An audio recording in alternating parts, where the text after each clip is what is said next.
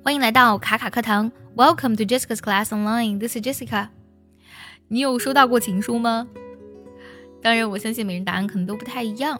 今天节目当中，我们来分享三封世界名人的情书。这些人的名字你们肯定都听过。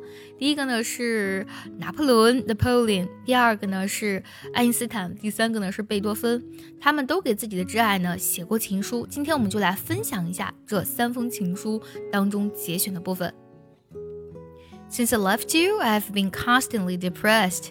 My happiness is to be near you. Incessantly I live over in my memory your graces, your tears, your affectionate solicitude. The charms of the incomparable Josephine kindle continually a burning and a glowing flame in my heart.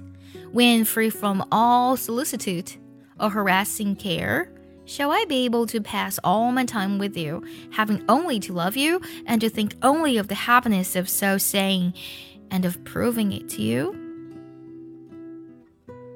My dearest Margarita, I haven't received your letter. I have thought agonizingly, how can we solve this intractable problem? People said that I am smart, but I'm helpless with it.